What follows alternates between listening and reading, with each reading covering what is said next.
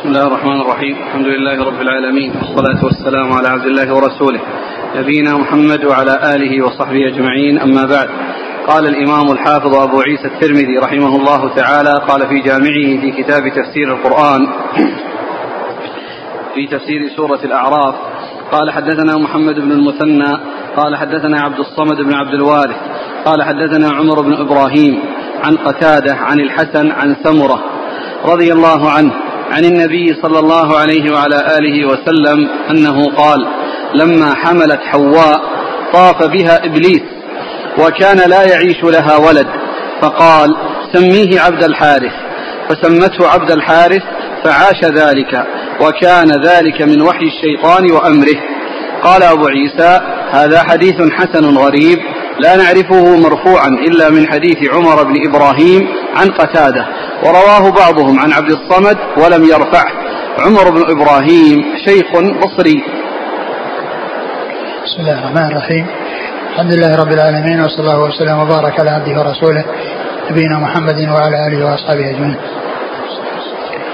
أما بعد فهذا الحديث عن سمرة بن جد رضي الله تعالى عنه يتعلق بآية في آخر سورة الأعراف وهي قول الله عز وجل هو الذي خلق من نفس واحدة جعل منها زوجها ليسكن إليها فلما تغشاها حملت حملا خفيفا مرت به. فلما أتقى دعوا الله دعوا الله ربهما لنا اتتنا صالحا لنكون من الشاكرين. الآيات.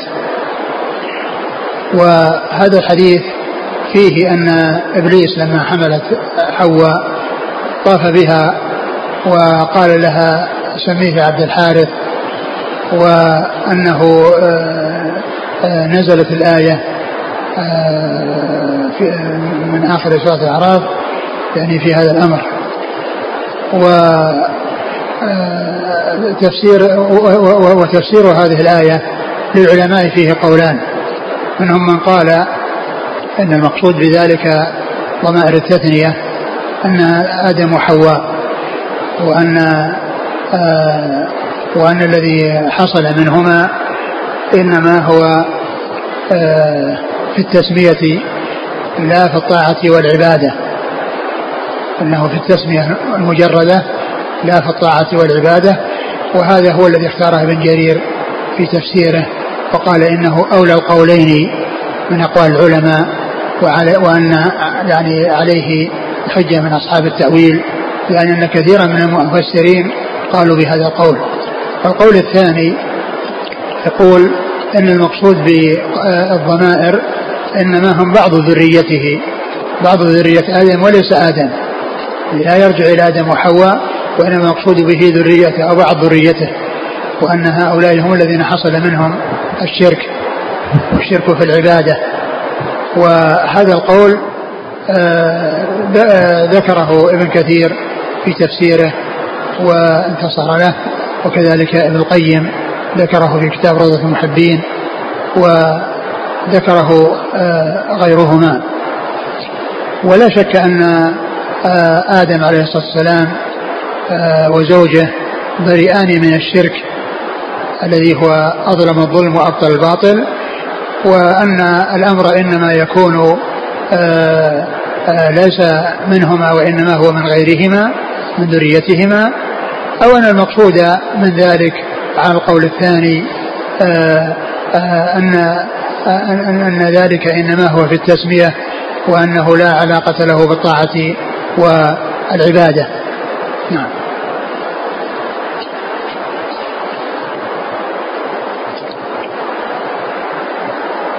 قال حدثنا محمد بن المثنى. هو العنزي أبو موسى ثقة أخرج له أصحاب كتب الستة وهو شيخ لأصحاب كتب الستة. عن عبد الصمد بن عبد الوارث. وهو صدوق أخرج له.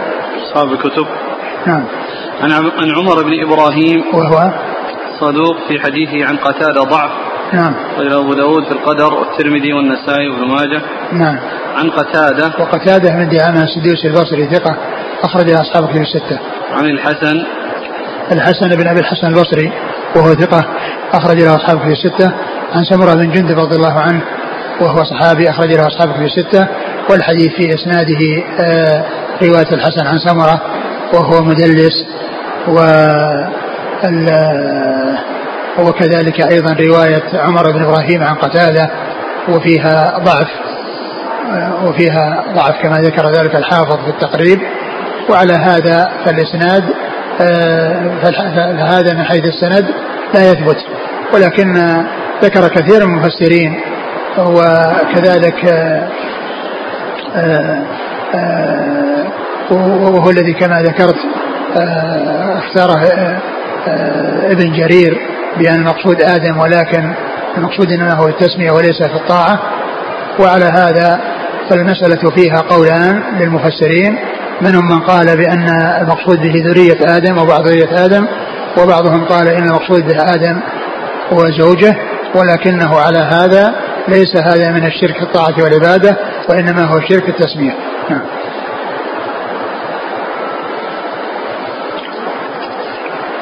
وقد وقد مر في الدرس الماضي الحديث الذي في تفسير وإذا خير ربك من بني آدم من ظهورهم ذريتهم وبقي علينا ذكر الإسناد والإسناد تكرر بعد هذا الحديث في في هذه النسخة التي بأيدينا وهو لا يوجد في النسخ الأخرى.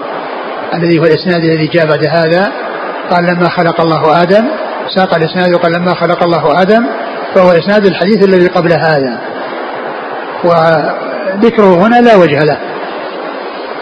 ذكره هنا لا وجه له وهو خاص في هذه النسخة والنسخة الأخرى نسخة الشارح وغيرها لا يوجد فيها ذكر هذا الإسناد بعد هذا الحديث. الإسناد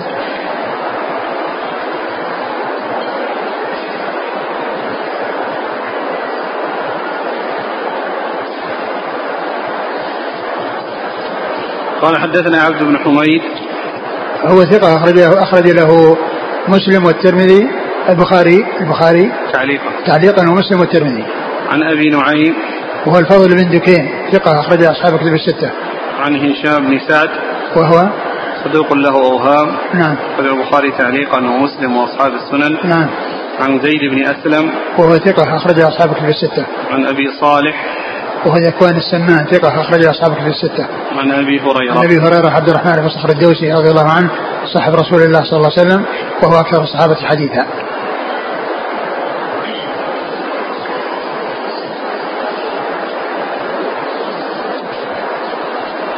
يقول ما صحة قول من قال إن الحسن إذا عنعن عمن سمع منه فهو محمول على السماع. ما أعلم ما أعلم أصل لهذا الكلام. كان معروف عن عن الحسن مدلس ومعلوم أن التدليس إنما هو آه، رواية الراوي عن شيخه ما لم يسمع منه بلفظ مهم من السماع يعني أنه شيخه وأنه سمع منه. هذا هو الأصل في التدريس الأصل في التدريس أنه رواية الراوي عن شيخه الذي هو معروف بالرواية عنه ولكنه بلفظ مهم السماع ولا يحتج بذلك إلا إذا صرح بالسماع في موضع آخر فإنه عند ذلك يعتبر متصلا وإلا فإن الاحتمال منقطع الانقطاع محتمل وذلك لاحتمال وجود واسطة وتلك الواسطة غير معروفة. ف يعني هذا الكلام لا أعلم له أصل والأصل في التدليس هو هو ما ذكرت أن آه، المدلس يروي عن شيخه الذي سمع منه لكن لفظا ما صرح بالسماع فيه وإنما أتى بعن أو قال المحتملة للاتصال والانقطاع ويتخلص من هذا الإشكال إذا وجد التصريح بالسماع لهذا الحديث في موضع آخر. فإذا لم يوجد فإنه يكون ضعيفا باحتمال الانقطاع. يقول فضيلة الشيخ بعض الناس يسمون أنفسهم عبد المصطفى على وجه التسمية لا على وجه الطاعة والعبادة. لا أصلا التسمية أجمع يقول يقول ابن حزم في مراتب الإجماع أجمع العلماء على على تحريم كل اسم معبد لغير الله حاشا عبد المطلب. حاشا عبد المطلب. يعني أن عبد المطلب آه، آه، آآ وجد في الإسلام وأقره الرسول صلى الله عليه وسلم ولم يغيره. وهو عبد المطلب بن ربيعة بن الحارث ابن عم الرسول صلى الله عليه وسلم. الذي جاء هو الفضل بن عباس يطلبان منه كما في صحيح مسلم أن يعمل على الصدقة ليحصل مالا يتزوجان به. فالرسول صلى الله عليه وسلم أمر المسؤول عن الخمس أن يدفع لهما مهر من الخمس. فأحد الاثنين هو عبد المطلب بن ربيعة بن عبد المطلب.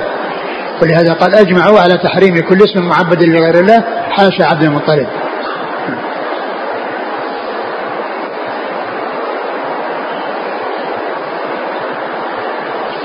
يقول ذكر شيخ الإسلام أن الله سبحانه لم يذكر معصية لنبي إلا ذكر توبته منها. أفلا يكون هذا مما يستأنس به على ترجيح القول الثاني؟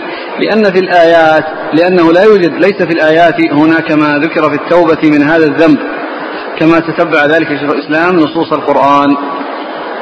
آه نعم لكن هذا يعني كونه كونه يعني في التسمية يعني هذا على اعتبار أنه ما هو ما هو بذنب ولا هو بخطيئة وإنما هو مجرد تسمية وليس طاعة ولا ولا عبادة.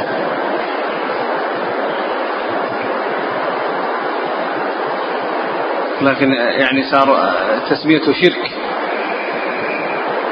لا مو بشرك. فتعالى الله. نعم ختام الآية. إي بس هذه الآيات اللي جاءت بعد هذا قالوا إنها محمولة على الذرية وليست محمولة على آدم.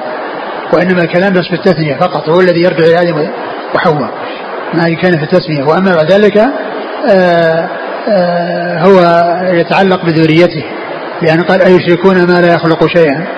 آه، وهم يخلقون ولا يستطيعون لأنفسهم. كذا يعني تتعلق بالشرك الواضح الذي هو ليس الذي هو عبادة لغير الله. وهذا إنما حصل من الذرية ولم يحصل من آدم. والذين قالوا بأن الضمائر ترجع لآدم يعني قالوا ضمائر التثنية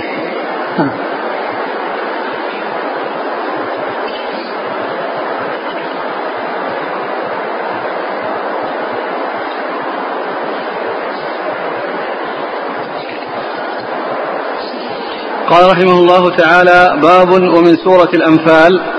قال حدثنا أبو كريب قال حدثنا أبو بكر بن عياش عن عاصم بن بهدلة عن مصعب بن سعد عن أبيه رضي الله عنه أنه قال لما كان يوم بدر جئت بسيف فقلت يا رسول الله إن الله قد شفى صدري من المشركين أو نحو هذا هب لي هذا السيف. فقال هذا ليس لي ولا لك. فقلت عسى أن يعطى هذا من لا يبلي بلائي. فجاءني الرسول فقال إنك سألتني وليست لي وقد صارت لي وهو لك. قال فنزلت يسألونك عن الأنفال. الآية قال أبو عيسى هذا حديث حسن صحيح وقد رواه سماك بن حرب عن مصعب أيضا وفي الباب عن عبادة بن الصامت رضي الله عنه. ثم أورد أبو عيسى هذا الحديث في ما يتعلق بالأنفال وأن سعد بن أبي وقاص رضي الله عنه لما كان غزوة بدر يعني جاء بسيف وقال هب لي هذا السيف فإن يعني أنه يعني أنها يبلي فيه بلاء حسنا وأنه قد أبلى بلاء حسنا. فالرسول صلى الله عليه وسلم قال هذا ليس لي ولا لك يعني هذا من الغنائم. ثم إنه بعد ذلك قال إنه لي وأنه وأن, وأن يعطيك إياه فأعطاه إياه. والغنائم معلوم قسمتها كما جاء في هذه السورة نفسها واعلموا أن ما من غنمتم من شيء فأن الله خمسه وأن الأربعة الأخماس تكون الغانمين والخمس يكون في هذه المصارف التي ذكرها الله عز وجل يعني في هذه الآية. وقد قيل إن الأنفال هي هي هي المغانم وقيل إن الأنفال آه، غير المغانم وأنها وأنها ما ينفل به الإمام يعني بعض الناس أو يخصه به بعض الناس أو يقول من فعل كذا فله كذا أو أنه ينفل يعني آه، آه، بعض السرايا يعني شيء يخصهم آه، يعني بإذن الإمام وبتعيين الإمام وتقديره. ف الحديث جاء في هذه الآية أو في في, تفسير هذه الآية يسألونك عن الأنفال قل الأنفال لله والرسول. ثم إن الرسول صلى الله عليه وسلم أعطاه لسعد بن أبي وقاص رضي الله تعالى عنه. نعم. قال حدثنا أبو كريب. محمد بن العلاء ابن كريب ثقة أخرج أصحاب كتب الستة. عن أبي بكر بن عياش. وهو ثقة أخرج له البخاري ومسلم في المقدمة وأصحاب السنة. عن عاصم بن بهدلة. وهو صدوق له أوهام آه، أخرج حديث أصحاب الكتب الستة وروايته في الصحيحين مقرون. عن مصعب بن سعد وهو ثقة أخرج أصحاب الكتب الستة. عن أبيه عن أبيه سعد بن أبي وقاص رضي الله عنه أحد العشرة المبشرين بالجنة وحديثه أخرجه أصحاب الكتب الستة.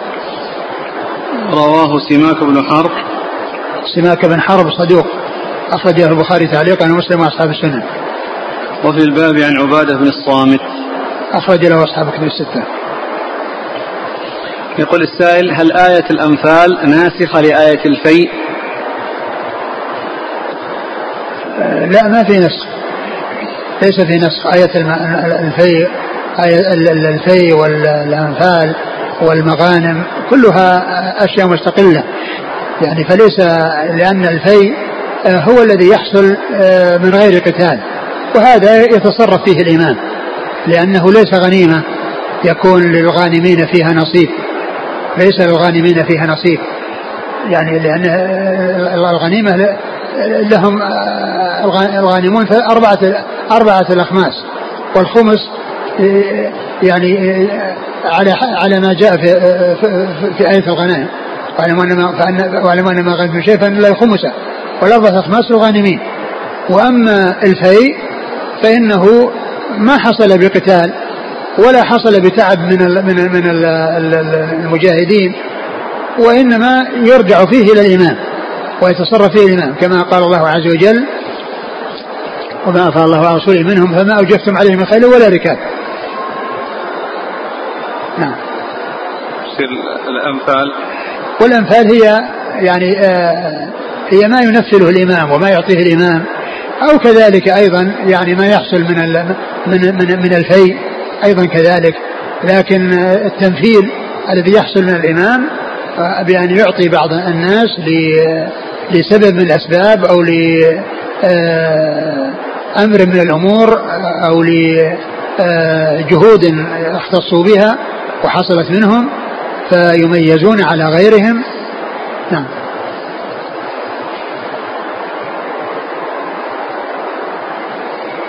يقول قوله عسى أن يعطى هذا من لا يبلي بلائي ألا يكون فيه تزكية للنفس؟ وهل يكون مثلا في هذا الموضع فقط جائز؟ آه كون الإنسان آه آه عنده قدرة وعنده شجاعة وعنده كذا لا شك أن آه وجود السيف بيده آه له تأثير. بخلاف ما إذا كان بيد شخص لا آه ليس عنده شجاعة وإنما عنده خور وعنده ضعف فإن ذلك يختلف باختلاف الحال. فهو رضي الله عنه أراد أن يبين أنه عنده قدرة وأنه يبلي فيه بلاء حسن وأنه يؤثر فيه ويفيد إذا صار في يده. وكل ذلك ليس حرصا على اقتناء السيف وعلى كونه مالا له ولكن يجري أن ينفع فيه نفعا عظيما ونفعا بينا في الجهاد في سبيل الله. فهذا آه، سؤال آه، أو آه، ثناء على نفسه فيما يتعلق بشيء هو هو فيه بشيء هو فيه ومن أجل أن يحصل هذا السيف الذي يبلي فيه بلاء حسنا إذا كان بيده.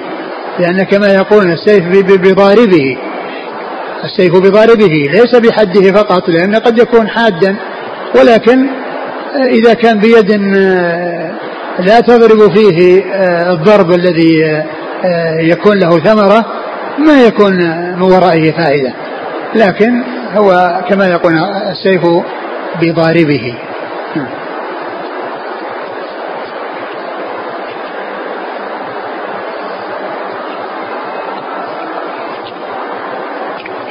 ومدح النفس إذا كان إن في مصلحة وفي فائدة وفي ثمرة يترتب عليه يعني فائدة للإسلام والمسلمين هذا من هذا القبيل. كذلك مثل وقول ابن مسعود رضي الله عنه يعني آه، سلوني ويعني يثني على نفسه ويبين يعني معرفته للكتاب ومعرفته يعني هذا من أجل إفادة الناس ومن أجل أنهم يسألون من عنده علم. نعم.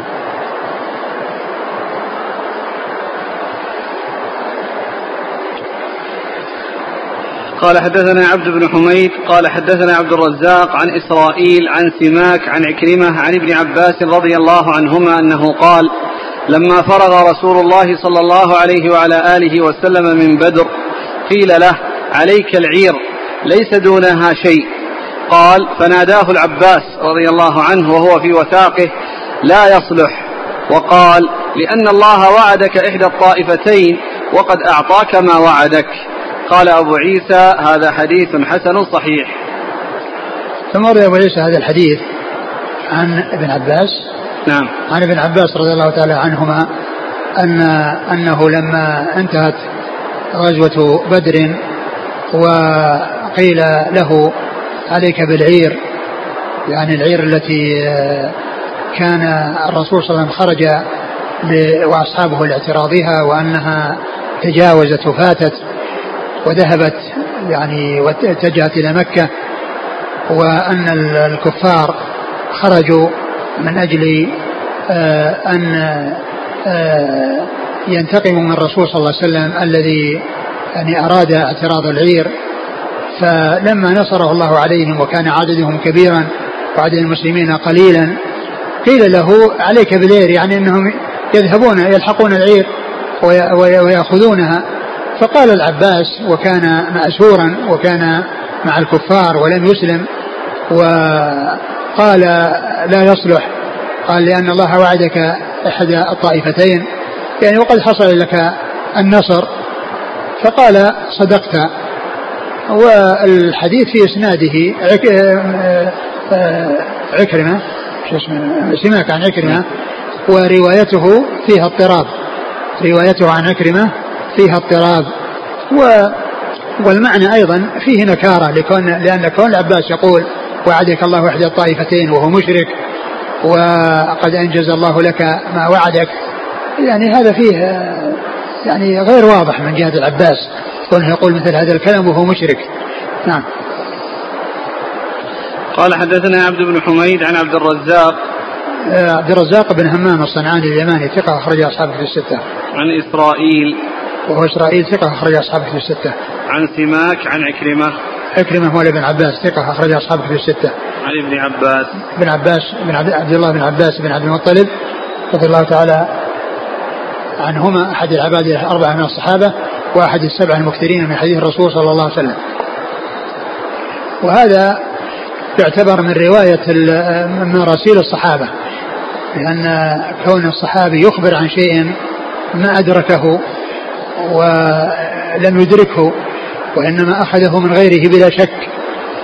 يعني لأن ابن عباس رضي الله عنه في حجة الوداع ناهز البلوغ والذي حصل في بدر يعني في السنة الثانية. فمراسيل الصحابة هي التي لا تتلقى لم يتلقوها عن الرسول صلى الله عليه وسلم وإنما تلقوها عن غير الرسول صلى الله عليه وسلم. تلقوها عن غير الرسول صلى الله عليه وسلم. ومراسيل الصحابة لا شك أنها حجة. إذا ثبتت إذا ثبت إذا ثبتت الأحاديث آه، وهي بأسانيدها المتصلة من غير علة وهي عن صحابة صغار ما أدركوها ولا أدركوا زمنها فإنها معتبرة وروايتهم في الغالب إنما هو عن الصحابة.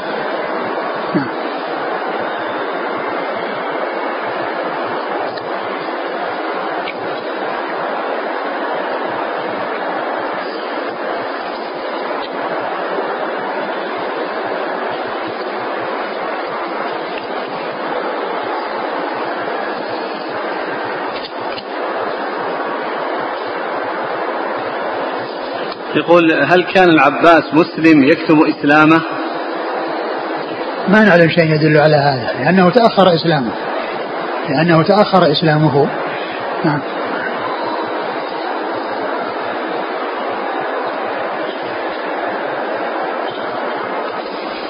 يقول إذا روى عن سماك من روايته من روايته عنه؟ قال إذا روى عن سماك. روايته عن عكرمة من أخذ عنه قديما كسفيان الثوري هل يحكم لها بالصحة؟ ما أعلم يعني شيء يعني في هذا وإنما قالوا أن رواية سماك عن عكرمة مضطربة. اضطراب ما هي قضية قضية اختلاط؟ يعني أن كونها سماع قديم وغير قديم هذا يتعلق بالاختلاط. نعم. قال حدثنا محمد بن بشار قال, نعم. قال حدثنا عمر بن يونس اليمامي. قال حدثنا عكرمة بن عمار. قال حدثنا أبو زميل قال حدثنا عبد الله بن عباس رضي الله عنهما. قال حدثنا عمر بن الخطاب رضي الله عنه أنه قال نظر نبي الله صلى الله عليه وعلى آله وسلم إلى المشركين وهم ألف وأصحابه ثلاثمائة وبضعة عشر رجلا. فاستقبل نبي الله صلى الله عليه وعلى آله وسلم القبلة. ثم مد يديه وجعل يهتف بربه. اللهم أنجز لي ما وعدتني. اللهم آتني ما وعدتني. اللهم إن تهلك هذه العصابة من أهل الإسلام لا تعبد في الأرض. فما زال يهتف بربه مادا يديه مستقبل القبلة حتى سقط رداؤه من منكبيه. فأتاه أبو بكر رضي الله عنه فأخذ رداءه فألقاه على منكبيه ثم التزمه من ورائه. فقال يا نبي الله كفاك مناشدتك ربك إنه سينجز لك ما وعدك. فأنزل الله إذ تستغيثون ربكم فاستجاب لكم أني ممدكم بألف من الملائكة مردفين. قال هذا حديث حسن صحيح غريب.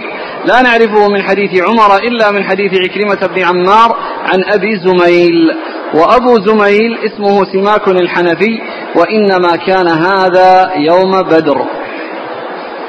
ثم ورد أبو عيسى هذا الحديث عن عمر بن الخطاب رضي الله عنه. أن النبي صلى الله عليه وسلم لما كان بدر لما كان يوم بدر آه، استقبل القبلة ورفع يديه يدعو. وهذا يدلنا على أن القبلة تستقبل في الدعاء لأن هذا مجرد دعاء ليس يتعلق بصلاة ولا بغيرها وإنما هو دعاء. فاستقبال القبلة في الدعاء جاءت به السنة كما جاء في هذا الحديث. الرسول صلى الله عليه وسلم عندما أراد أن يدعو استقبل القبلة. فهذا يدل على استقبال القبلة في الدعاء. ورفع يديه يدعو يسأل الله عز وجل أن ينجزه ما وعده. الله تعالى وعده بالنصر وسأل الله أن يحقق له ما وعده. والله تعالى لا يخلف وعده. وسؤال الرسول صلى الله عليه وسلم ربه هو عباده. والله تعالى يحب من عباده أن يدعوه وأن يسألوه. والدعاء هو العبادة كما قال ذلك رسول الله صلوات الله وسلامه وبركاته عليه فسأله أن ينجز له ما وعده وألح في الدعاء ورفع يديه حتى سقط رداؤه عليه الصلاة والسلام فأخذه أبو بكر ووضعه على كتفيه وقال كفاك مناشدة ربك يعني لما رآه يعني أكثر من من الدعاء وقال إن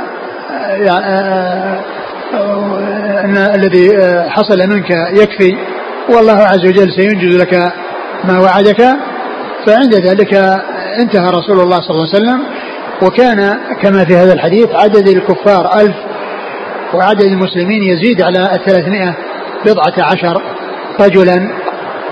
وقد نصر الله عز وجل جنده وغلب غلبت هذه القلة القليلة هذه الجماعة الكثيرة والله عز وجل آه، يقول ينصركم الله فلا غالب لكم وإن يخبركم فمن الذي من ذا الذي ينصركم بعده وعلى الله فليتوكل المؤمنون. و آه، ومما قاله الرسول صلى الله عليه وسلم اللهم إنك إن تهلك هذه العصابة لا تعبد في الأرض لأن لأن هؤلاء هم أهل الإسلام وهؤلاء هم الذين آه، ينشرون الإسلام ويبلغون الإسلام. فقال إن تهلك هذه العصابة أي الجماعة الذين هم الذين معه والذين هم المسلمون فإن تهلك هذه العصابة لا تعبد في الأرض. وهذا الحديث يدل على مسألة يعني كثر الكلام فيها وهي مسألة الخضر هل هو حي أو ميت؟ هل هو حي أو ميت؟ وهذا الحديث يدل على موته. لأن الرسول صلى الله عليه وسلم قال إن تهلك هذه العصابة لا تعبد في الأرض. ولو كان الخضر موجودا وهلكت العصابة فإن الخضر يعبد الله في الأرض. لكن هؤلاء هم المسلمون. وهؤلاء هم الذين يعبدون الله عز وجل في الأرض. وهم الذين آمنوا به ودخلوا في دينه عليه الصلاة والسلام. هؤلاء هم أهل الإيمان. فإذا هلكوا هلك أهل الإسلام وأهل الإيمان. فهو واضح الدلالة أو من الأدلة التي يستدل بها على أن الخضر قد مات وأنه ليس بحي كما يقوله بعض أهل العلم وأنه حي والصحيح أنه قد مات وهذا من جملة الأدلة التي تدل على على موته. نعم.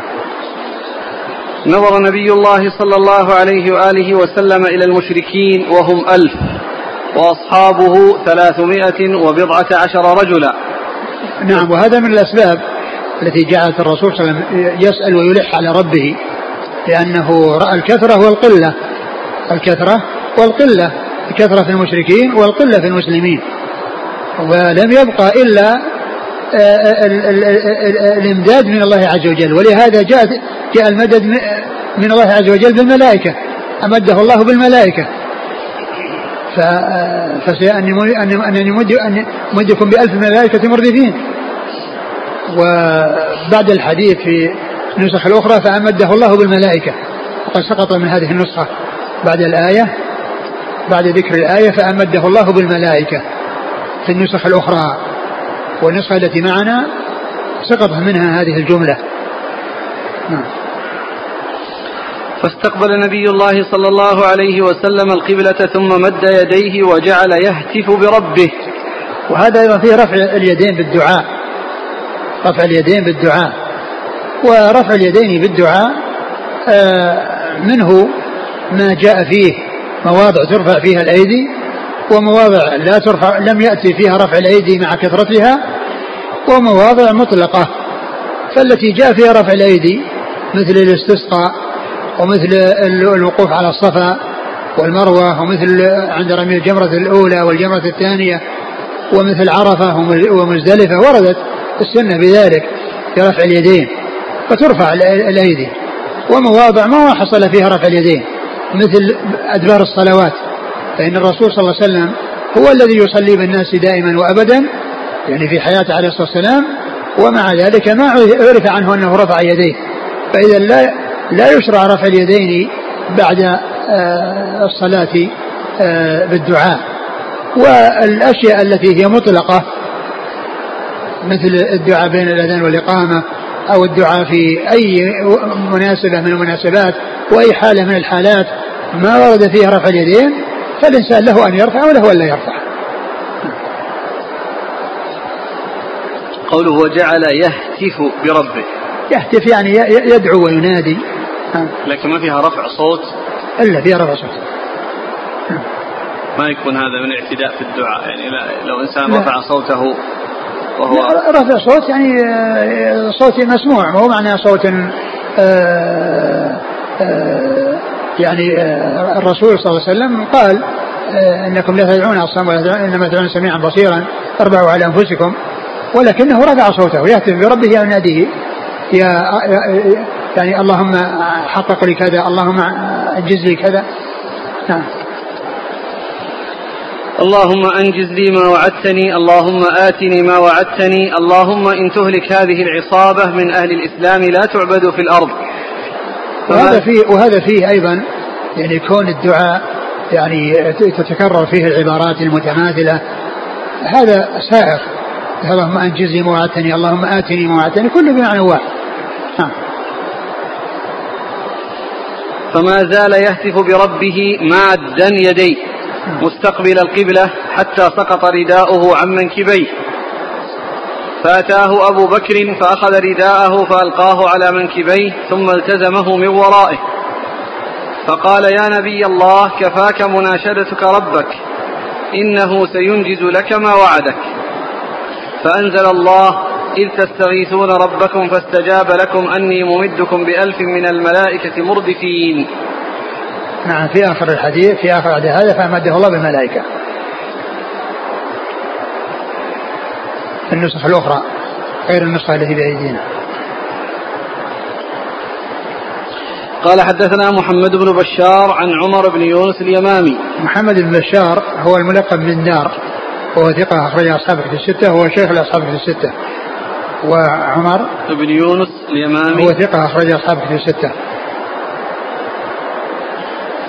عن عكرمة بن عمار. هو صدوق يغلط أخرج البخاري تعليقا ومسلم وأصحاب السنن نعم. عن أبي زميل. وهو سماك الحنفي هو ليس به بأس. نعم. أخرج البخاري في المفرد ومسلم وأصحاب السنن نعم. عن عبد الله بن عباس عن عمر بن الخطاب. عمر بن الخطاب رضي الله عنه أمير المؤمنين وثاني الخلفاء الراشدين الهاديين المهديين. صاحب المناقب الجمة والفضائل الكثيرة وحديثه عند أصحاب كتب الستة. يقول فضيلة الشيخ أشكل علي أن المقاتلين في تلك الغزوة لم يكونوا جميع المسلمين بل بعضهم. فكيف لا يعبد الله مع أن الذين خرجوا إلى غزوة بدر لم يكونوا جميع الرجال بل عدد؟ معلوم معلوم أن أن هذا كان في أول الأمر والناس كانوا في المدينة وفي أول الهجرة. والمسلمون متجمعون بالمدينة والهجرة لازمة يعني لمن أسلم أنه يأتي إلى المدينة ويهاجر يعني قبل الفتح. كانت الهجرة يعني لازمة من أجل نصرة الرسول صلى الله عليه وسلم.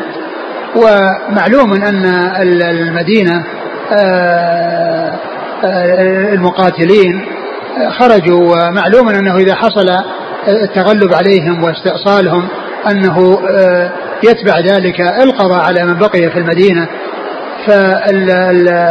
فهذا هو معنى تلك هذه العصابة التي خرجت والتي قابلت الكفار. فإذا استرسلت هذه العصابة التي هي 300 وكسر اللي هي 300 وبضعة عشر يعني معنى ذلك أن أنه قضي على آه، شوكة الإسلام وأهل الإسلام ولا تحصل العبادة في الأرض والذي يتخلص من منها لو لو حصل التخلص منهم فإنهم يذهبون إلى المدينة ويتخلصون من فيها.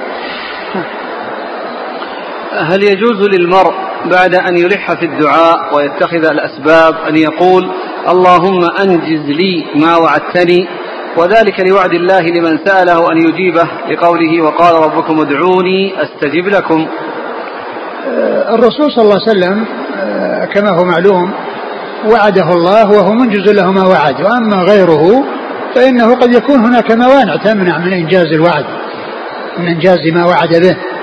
فالإنسان يسأل الله التوفيق ويسأله التأييد ويسأله النصر وقضية والله وقد أنجز لنبيه صلى الله عليه وسلم وأما غيره فقد ينجز له وقد لا ينجز له. وذلك أنه قد يكون هناك خلل في الدعاء وفي لأنه ورد في الحديث أن أن الإنسان إذا دعا بدعوة يعني إما أن يستجاب وإما أن يدخر له مثلها أو يعني يدفع عنه من الشر كذا. يعني جاء في الحديث. نعم.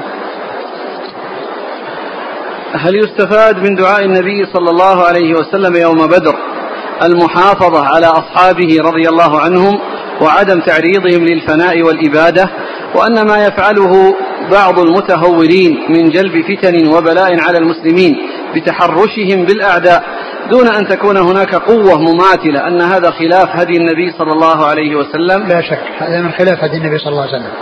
الرسول صلى الله عليه وسلم لما نظر المشركين وكانوا الكثرة وأصحابهم هذه القلة لجأ إلى الله عز وجل. لجأ إلى الله عز وجل. والكفار هم الذين جاءوا إليهم. هم اللي جاءوا الكفار جاءوا ليستأصلوا المسلمين. جاءوا ليستأصلوا المسلمين وليقضوا عليهم. والنصر بيد الله. هو الذي جعل هذه الكثرة آه، تخذل وهذه القلة القليلة تنصر. إن ينصركم الله فلا غالب لكم وإن يخذلكم فمن الذي ينصركم بعده. هل يشرع رفع اليدين في الدعاء على على الرأس أو فوق الرأس قليلا ويستشهد بمادا يديه حتى سقط الرداء؟ ما ما يدل على أن أن أنها أن الرفع أنه تجاوز الرأس. الذي ورد فيه رفع اليدين في الدعاء آه الاستسقاء. هو الذي ورد فيه رفع اليدين ومبالغة فيه. وكون الرداء سقط يعني ما يلزم أن يكون أنها يعني لأنها مادا يديه ويديه ممدودتان والرداء يعني سقط. ما يلزم أن يكون فوق الرأس. نعم. ما في شيء يدل على أن يتجاوز الرأس. نعم. قال حدثنا سفيان بن وكيع قال حدثنا ابن نمير عن إسماعيل بن إبراهيم بن مهاجر عن عباد بن يوسف عن أبي بردة بن أبي موسى عن أبيه رضي الله عنه أنه قال قال رسول الله صلى الله عليه وعلى آله وسلم أنزل الله علي أمانين لأمتي وما كان الله ليعذبهم وأنت فيهم وما كان الله معذبهم وهم يستغفرون. إذا مضيت تركت فيهم الاستغفار إلى يوم القيامة. قال هذا حديث غريب وإسماعيل بن مهاجر يضعف في الحديث. ثم ورد وليس حديث ابن موسى الأشعري رضي الله عنه أن النبي صلى الله عليه وسلم آه، قال أنزل الله أمانين آه، قال الله عز وجل وما كان الله ليعذبهم وأنت فيهم وما كان الله معذبهم وهم يستغفرون. وقيل المقصود ذلك آه، في مكة أنه لأن لأنهم قالوا اللهم إن كان هذا هو الحق من عندك فأمطر علينا حجارة من السماء واتنا بعذاب أليم. قال الله عز وجل وما كان الله ليعذبهم وأنت فيهم وما كان الله معذبهم وهم يستغفرون. وما لهم الا يعذبهم الله وهم يصدون عن المسجد الحرام. فهي في أهل في الكفار في مكة وأن الله عز وجل لم يعذبهم الرسول صلى الله عليه وسلم فيهم بمكه وما كان الله معذبهم ويستغفرون. قيل المقصود بذلك؟ كونهم هم يعني اللي هم الكفار يعني في طوافهم يقولون غفرانك. لكن كما هو معلوم ال ال ال الكافر يشرك مع الله غيره ويدعو غير الله معه فإن ذلك لا ينفع الاستغفار مع وجود الشرك لأن الشرك لا يغفر ولا يغفره إلا التوبة منه. وقيل المقصود ب وأنت وما كان معذبهم يستغفرون أي الضعفه الذين فيهم والذين بقوا فيهم بعدما خرج فيهم رسول الله خرج منهم رسول الله صلى الله عليه وسلم بقي أناس مستضعفون يستغفرون الله ويدعونه. فيكون المقصود بذلك آه، الكفار آه، آه، الذين كان معهم النبي صلى الله عليه وسلم مكة ثم خرج منهم فالله لا يعذبهم وهو فيهم قبل الهجرة ولا يعذبهم بعد أن خرجوا أن خرج منهم لوجود من يستغفر الله عز وجل من من المستضعفين. ثم قال وما لهم ألا يعذبهم وهم يصدون عن الحرام وما كانوا أولياء إن اولياءه الا المتقون فيتعلق بالكفار. فيكون المقصود بذلك الرسول صلى الله عليه وسلم وجوده مكة ووجود المستضعفين الذين مع الكفار بعد ما خرج منهم الرسول صلى الله عليه وسلم فإنهم يستغفرون الله عز وجل. والله تعالى لا ينزل العذاب عليهم يعني على الكفار وفيهم المسلمون المستضعفون و, و, و وهم مستحقون للعذاب ولكن الله عز وجل أمهلهم وحصل ما حصل مما أراده الله عز وجل من إسلام بعضهم ومن قتل من شاء الله تعالى يعني قتله على الكفر منهم. نعم. قال حدثنا سفيان بن وكيع. آه نعم هو صدوق آه ابتلي بوراق له أدخل في حديثه ما ليس منه فنصح ولم ينتصح فاستحق فترك حديثه. يعني فالإسناد آه، فيه هذا الرجل الضعيف. نعم. أخرجه الترمذي بن ماجه. نعم. عن ابن نمير. عبد الله بن نمير ثقة أخرج أصحابه في الستة. عن إسماعيل بن إبراهيم. وهو ضعيف أخرج له. الترمذي بن ماجه. نعم. عن عباد بن يوسف. وهو مجهول أخرج له. الترمذي. نعم. عن أبي بردة بن أبي موسى. وهو ثقة أخرج أصحابه في الستة. عن أبيه. عن أبيه أبو موسى الأشعري عبد الله بن قيس رضي الله عنه أخرج له أصحابه في الستة. والحديث يعني فيه ثلاث ثلاث علل أو ثلاث ضعفاء نعم. يقول السائل آه، قال بعض الدعاة أن معنى قوله تعالى وما كان الله ليعذبهم وأنت فيهم أي وأنت فيهم مطاع. ولذلك لم يقل وأنت معهم. فهل هذا التفسير صحيح؟ أنت فيهم يعني فيهم يعني بينهم. أنت فيهم يعني بينهم. لأن معنى فيهم يعني أنه في جملتهم وفي وهو بينهم. فكونه أنت فيهم مطاع يعني ما معلوم أن الآية هي في الكفار والكفار جاء بعدها وما لهم إلا يعذبهم الله وهم يصدون عن الحرام ولكن الله تعالى أمهلهم وقتل وقتل من قتل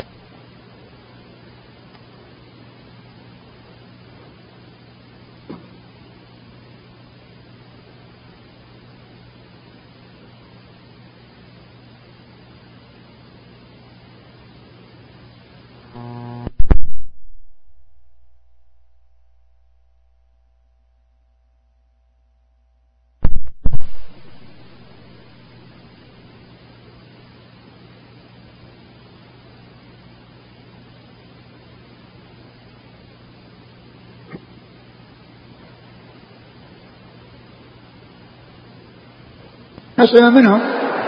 نعم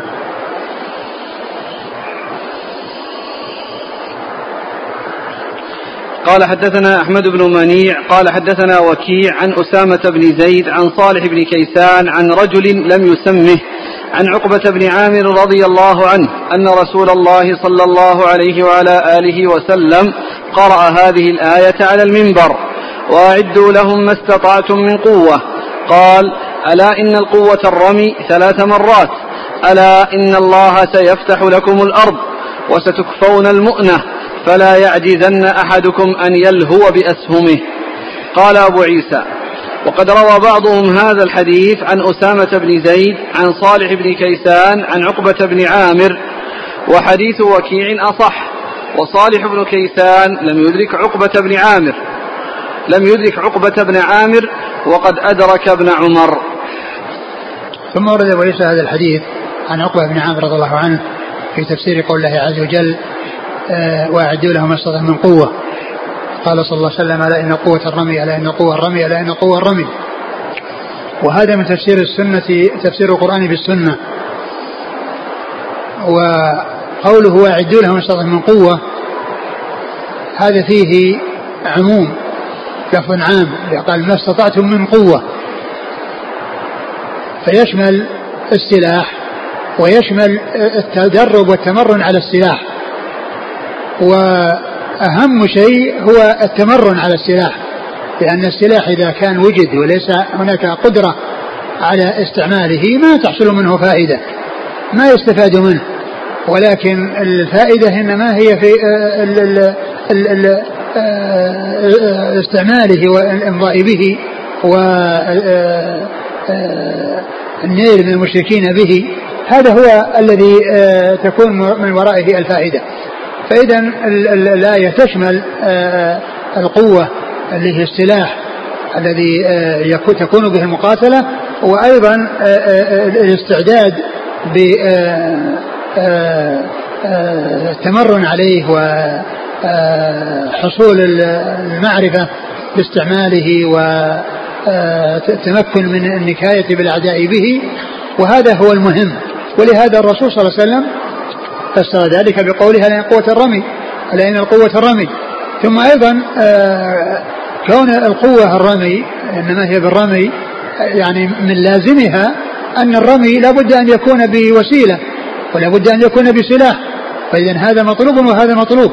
ولكن المهم في الأمر هو آه، آه، استعمال السلاح والتمكن من من آه، آه، إصابة المشركين والنصر عليهم بسبب المهارة والقدرة والمعرفة السابقة التي تكون قبل استعمال السلاح.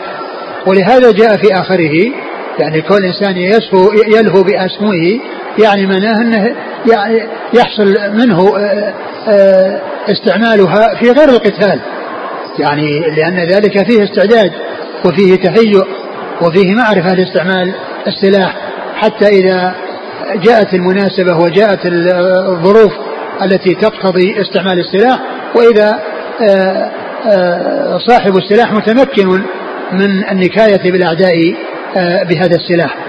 ألا إن قوة الرمي ألا إن قوة الرمي وكرر ذلك ثلاثا لبيان أهمية آه، آه، الإمضاء في السلاح والنكاية بالأعداء بالسلاح وأن هذا إنما يكون بالخبرة والمعرفة وكما يقولون السيف بضاربه. ليس بحده. السيف ليس بحده. الحد قد يكون حادا ولكن يكون بيد العديد. يعني تنتفض يده. ولا يستطيع أن يمضي فيه ولكن إذا كان بيد آه، بيد شجاع قوي عنده القدرة وعنده رباطة الجأش وقوة القلب وعنده البصيرة وعنده الخبرة والمعرفة هذا هو الذي آه، تحصل به آه، النكاية أو تحصل منه النكاية بالأعداء. إيش قال؟ قرأ هذه الآية على المنبر وأعدوا لهم ما استطعتم من قوة. قال ألا إن القوة الرمي ثلاث مرات. ألا إن الله سيفتح لكم الأرض. نعم الله عز وجل آه، شرع الجهاد ووعد بالنصر وفتح البلاد وجاءت السنة في هذا وفي غيره بأن المسلمين سيكون لهم النفوذ وستمتد يعني آه، سلطانهم. وهذا هو الذي حصل في زمن الصحابة في زمن الخلفاء الراشدين وزمن بني أمية. فإن المسلمين ذهبوا إلى أقطار مختلفة وصلوا إلى المحيط الأطلسي من جهة الغرب وإلى بلاد الصين من جهة الشرق.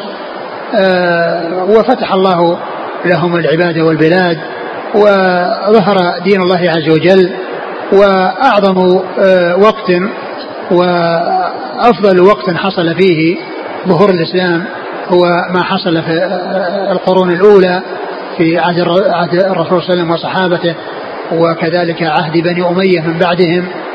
فإن الانتصار فإن الانتصارات حصلت للمسلمين حتى يعني عمت آه، كثيرا من أقطار الأرض نعم ألا إن الله سيفتح لكم الأرض وستكفون المؤنة. وستكفون المؤنة. يعني أن أن أن, أن, أن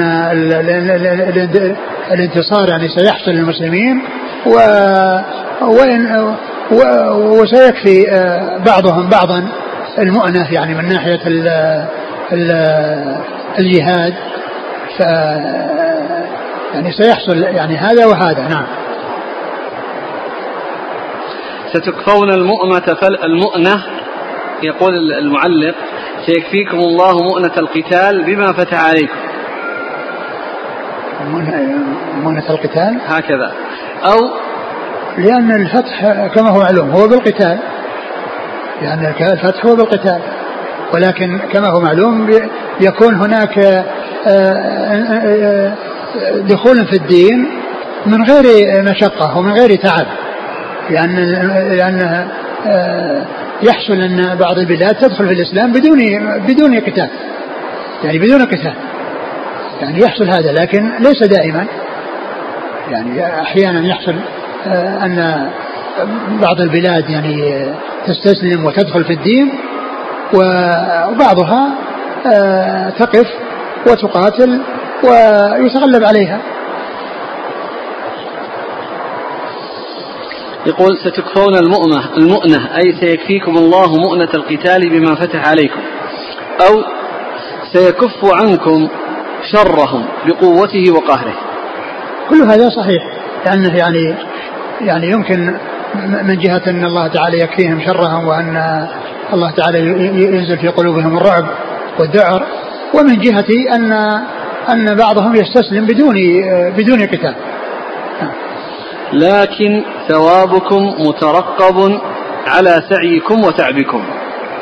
ترتب نعم لكن ثوابكم مترتب لا شك هم متابون يعني آه سواء حصل حصل نصر أو حصل موت.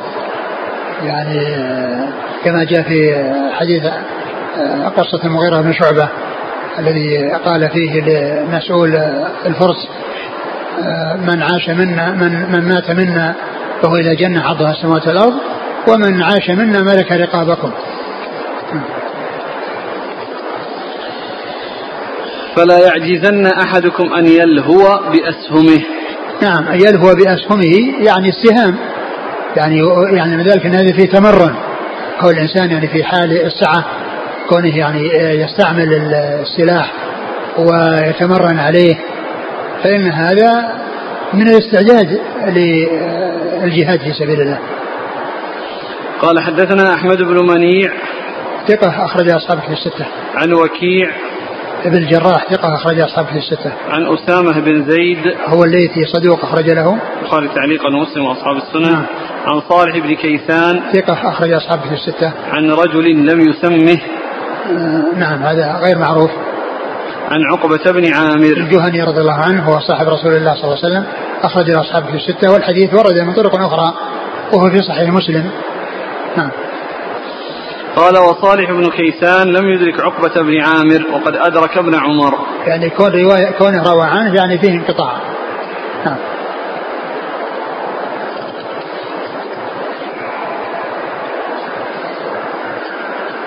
هذان سؤالان متقاربان في يقول الأول شيخنا حفظكم الله هل صحيح أن تفسير القوة يكون بسلاح الزمان الذي فيه القتال؟ فكان في زمانهم الرمي بالسهام والآن اختلف غير ذلك. فلا يجوز الإقدام إلا بالقوة المماثلة أو المقاربة. والثاني يقول أحسن الله إليكم قول النبي ألا إن القوة الرمي؟ هل فيه من لزوم كون سلاح المسلمين قويا مكافئا للعدو؟ وبطلان ما يسمى بأطفال الحجارة في مواجهة مزنجرات اليهود والكفار. قول الله عز وجل وعدوهم ما من قوة هذا عام. يعني هو معلوم أن كل زمان يطلب فيه الاستعداد بالسلاح الذي آه، يمكن تحصل فيه النكاية بالأعداء ليس معنى ذلك أن الناس ما يتجاوزون القوس والسيف والبندقية. ويعني وغير ذلك. وإنما آه، اللفظ عام وأعدوا لهم ما استطعتم من قوة أي قوة. فلا شك أن هذا مطلوب من المسلمين. وكل زمان يعني يكون فيه قوة آه، تحصل النكاية بها أعظم من غيرها. فالمسلمون مطلوب منهم أن يحصلوها وأن يستعدوا بها سواء كان بصنعهم إياها أو بتحصيلها ممن يصنعها ولكن كونهم يصنعون لا شك أن هذا من أهم المهمات في حق المسلمين لأنهم بذلك يستغنون عن غيرهم. وأما إذا كان سلاحهم من أعدائهم فأعدائهم يعرفون إيش الذي عندهم لأنه ما وصل إليهم إلا منهم.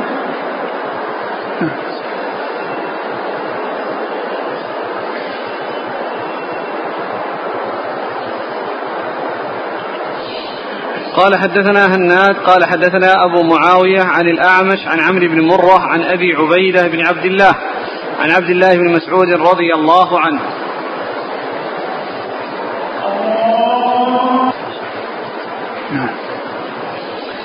عن عبد الله بن مسعود رضي الله عنه قال لما كان يوم بدر وجيء بالأسارى قال لرسول الله صلى الله عليه وسلم ما تقولون؟ قال الرسول صلى الله عليه وسلم ما تقولون في هؤلاء الأسارى؟ فذكر في الحديث قصة فقال رسول الله صلى الله عليه وعلى آله وسلم لا ينفلتن لا ينفلتن منهم أحد إلا بفداء أو ضرب عنق. قال عبد الله بن مسعود فقلت يا رسول الله إلا سهيل بن بيضاء فإني قد سمعته يذكر الإسلام. قال فسكت رسول الله صلى الله عليه وآله وسلم قال فما رأيتني في يوم أخوف أن تقع علي حجارة من السماء مني في ذلك اليوم. قال حتى قال رسول الله صلى الله عليه وسلم إلا سهيل بن بيضاء. قال ونزل القرآن بقول عمر رضي الله عنه ما كان لنبي أن يكون له أسرى حتى يسخن في الأرض إلى آخر الآيات. قال أبو عيسى هذا حديث حسن وأبو عبيدة لم يسمع من أبيه.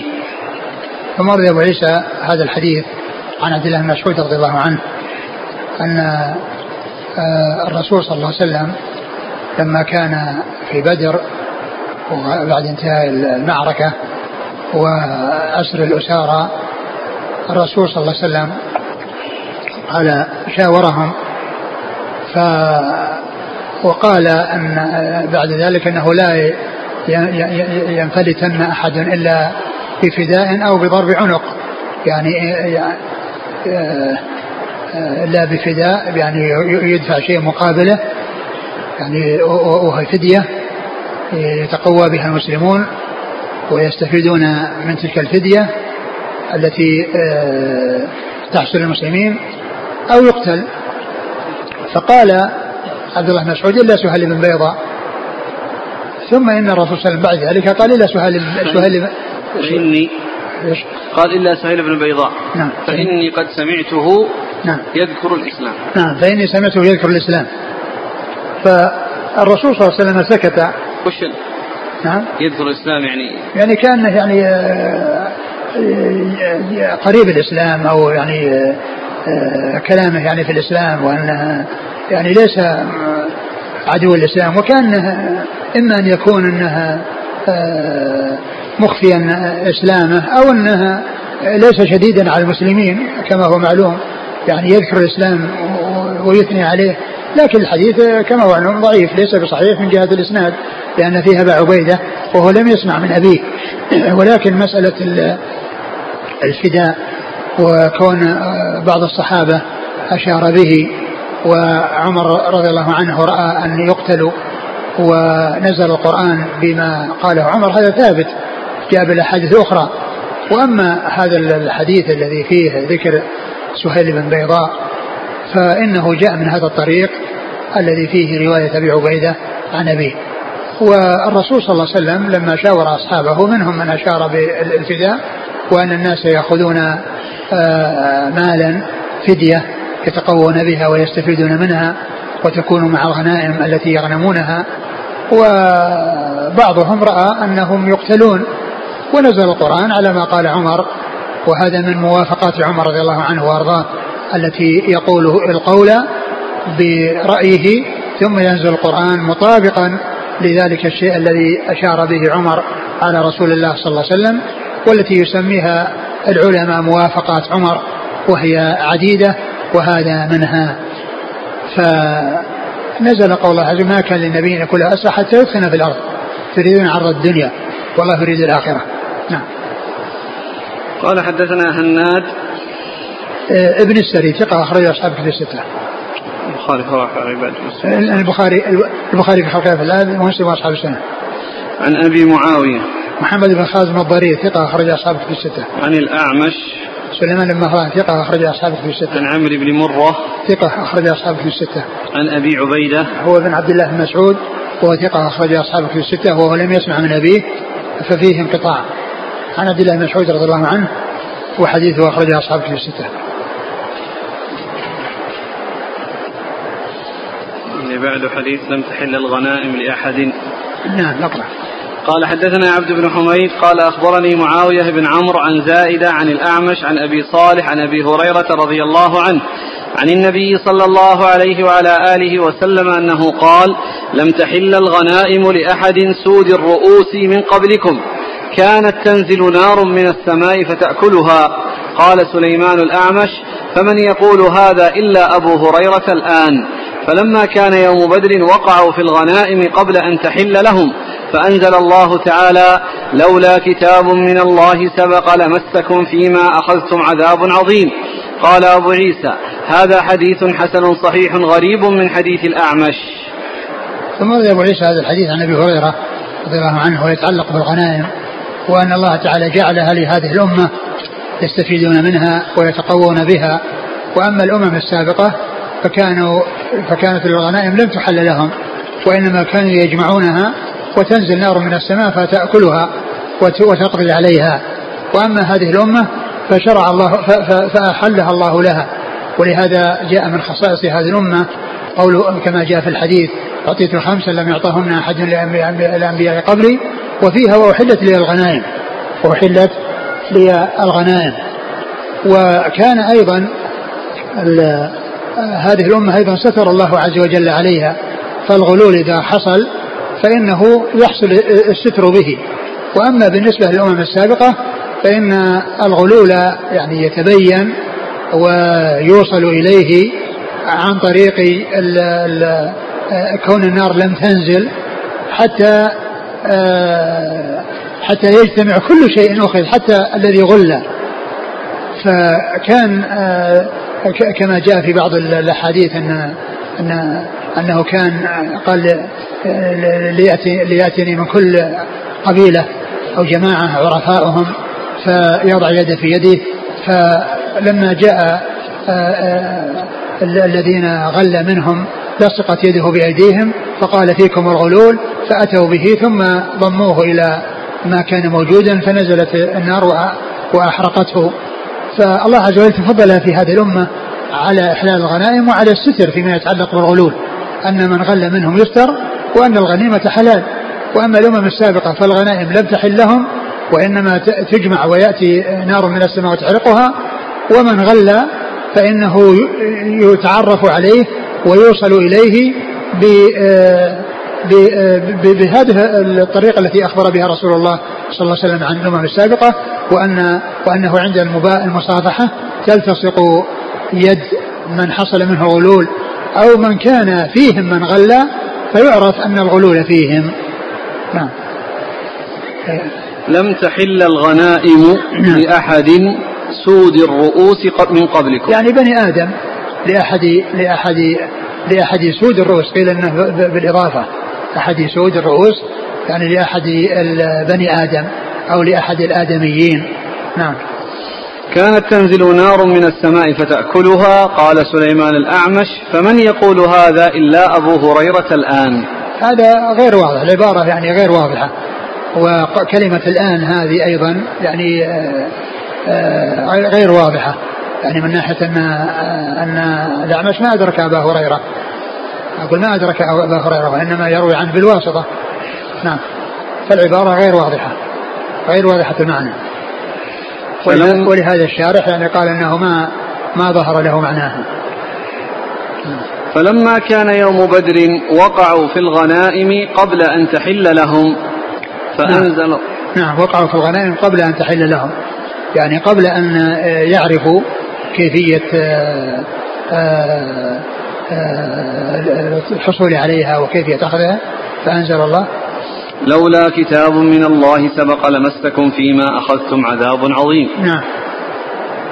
معنى؟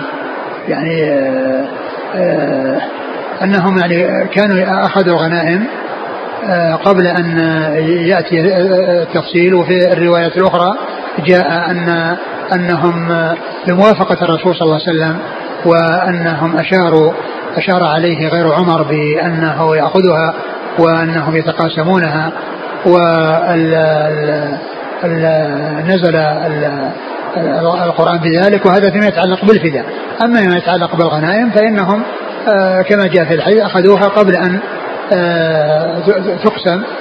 فقال الله عز وجل لولا كتاب الله سبق لمسكم بما أخذتم عذاب عظيم. يعني من هذه الغنائم أو من هذا الفداء الذي حصل آه، وكان الذي ينبغي ألا يكون إلا بعد الإدخال في الأرض قال حدثنا عبد بن حميد عن معاوية بن عمرو. اليمامي. هو اليمامي وهو؟ ثقة أخرج أصحاب الكتب. نعم. عن زائدة. ابن قدامة ثقة أخرج أصحاب الستة عن الأعمش عن أبي صالح عن أبي هريرة. نعم. انتهى. والله أعلم وصلى الله وسلم وبارك على نبينا محمد وعلى آله وصحبه أجمعين. جزاكم الله خيرا وبارك الله فيكم وألهمكم الله الصواب ووفقكم للحق. ونفعنا الله ما سمعنا وغفر الله لنا ولكم وللمسلمين أجمعين. سبحانك الله وبحمدك أشهد أن لا إله إلا أنت أستغفرك وأتوب إليك.